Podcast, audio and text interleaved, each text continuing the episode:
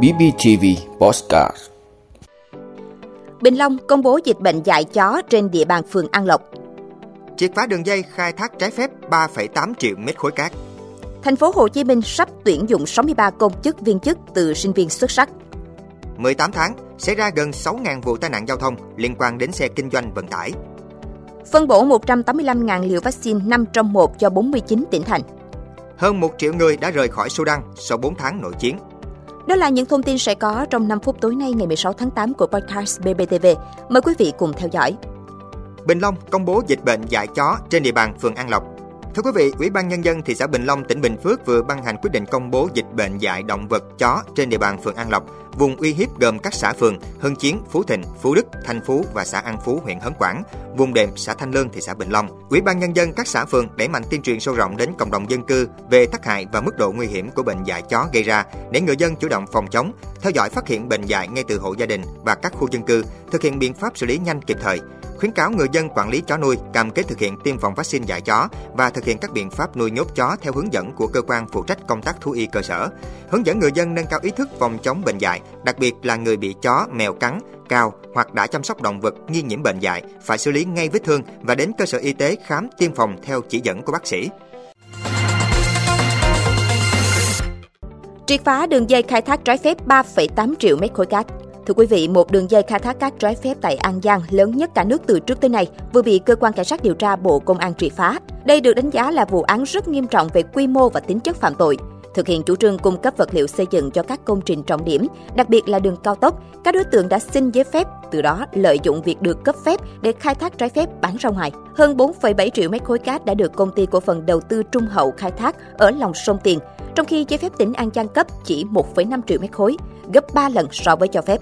Mục đích cung cấp cho 4 công trình trọng điểm, trong đó có hai đường cao tốc Bắc Nam và Mỹ Thuận Cần Thơ. Tuy nhiên thực tế, công ty này chỉ cung cấp được hơn 900.000 mét khối cho các dự án theo quy định, còn lại khoảng 3,8 triệu mét khối, các đối tượng đã lập khống hồ sơ để bán ra ngoài. Việc khai thác trái phép ở điểm sâu nhất là 42 mét, trong khi cho phép chỉ 16 mét. Đại diện Cục Khoáng sản Việt Nam cho biết, với mức độ khai thác trái phép như vậy, hậu quả rất khó kiểm soát. Nhiều người dân ở xã Bình Phước Xuân, huyện Chợ Mới nhận thấy từ khi công ty Trung Hậu khai thác cát thì có tình trạng nhà cửa nơi đây bị sạt lở, sụt lún. Quá trình khai thác cát trái phép mặc dù đã khai thác quá độ sâu cho phép, nhưng các đối tượng đã móc ngoặt với cán bộ, lãnh đạo Sở Tài nguyên và Môi trường để hợp thức hóa hồ sơ gia hạn giấy phép, đồng thời bao che cho các hành vi sai phạm.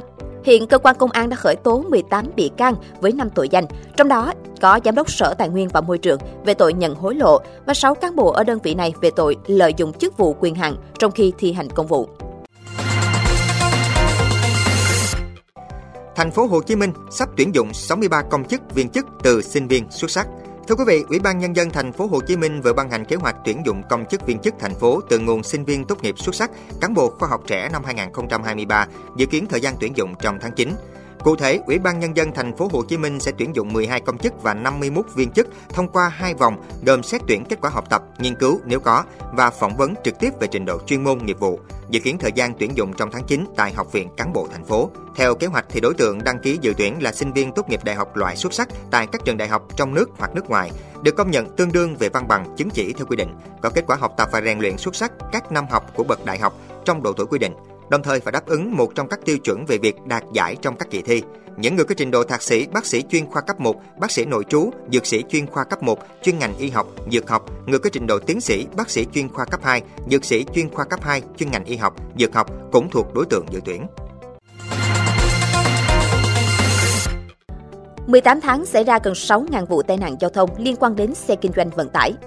Thưa quý vị, theo số liệu thống kê, 6 tháng đầu năm nay, cả nước xảy ra 4.906 vụ tai nạn giao thông đường bộ, làm 2.821 người thiệt mạng, bị thương 3.458 người.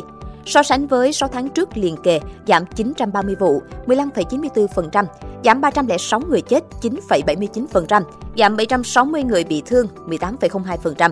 Trong đó, số vụ tai nạn giao thông do phương tiện xe ô tô kinh doanh vận tải gây ra chiếm hơn 35%, số người thiệt mạng chiếm 38,7% và người bị thương là hơn 24%.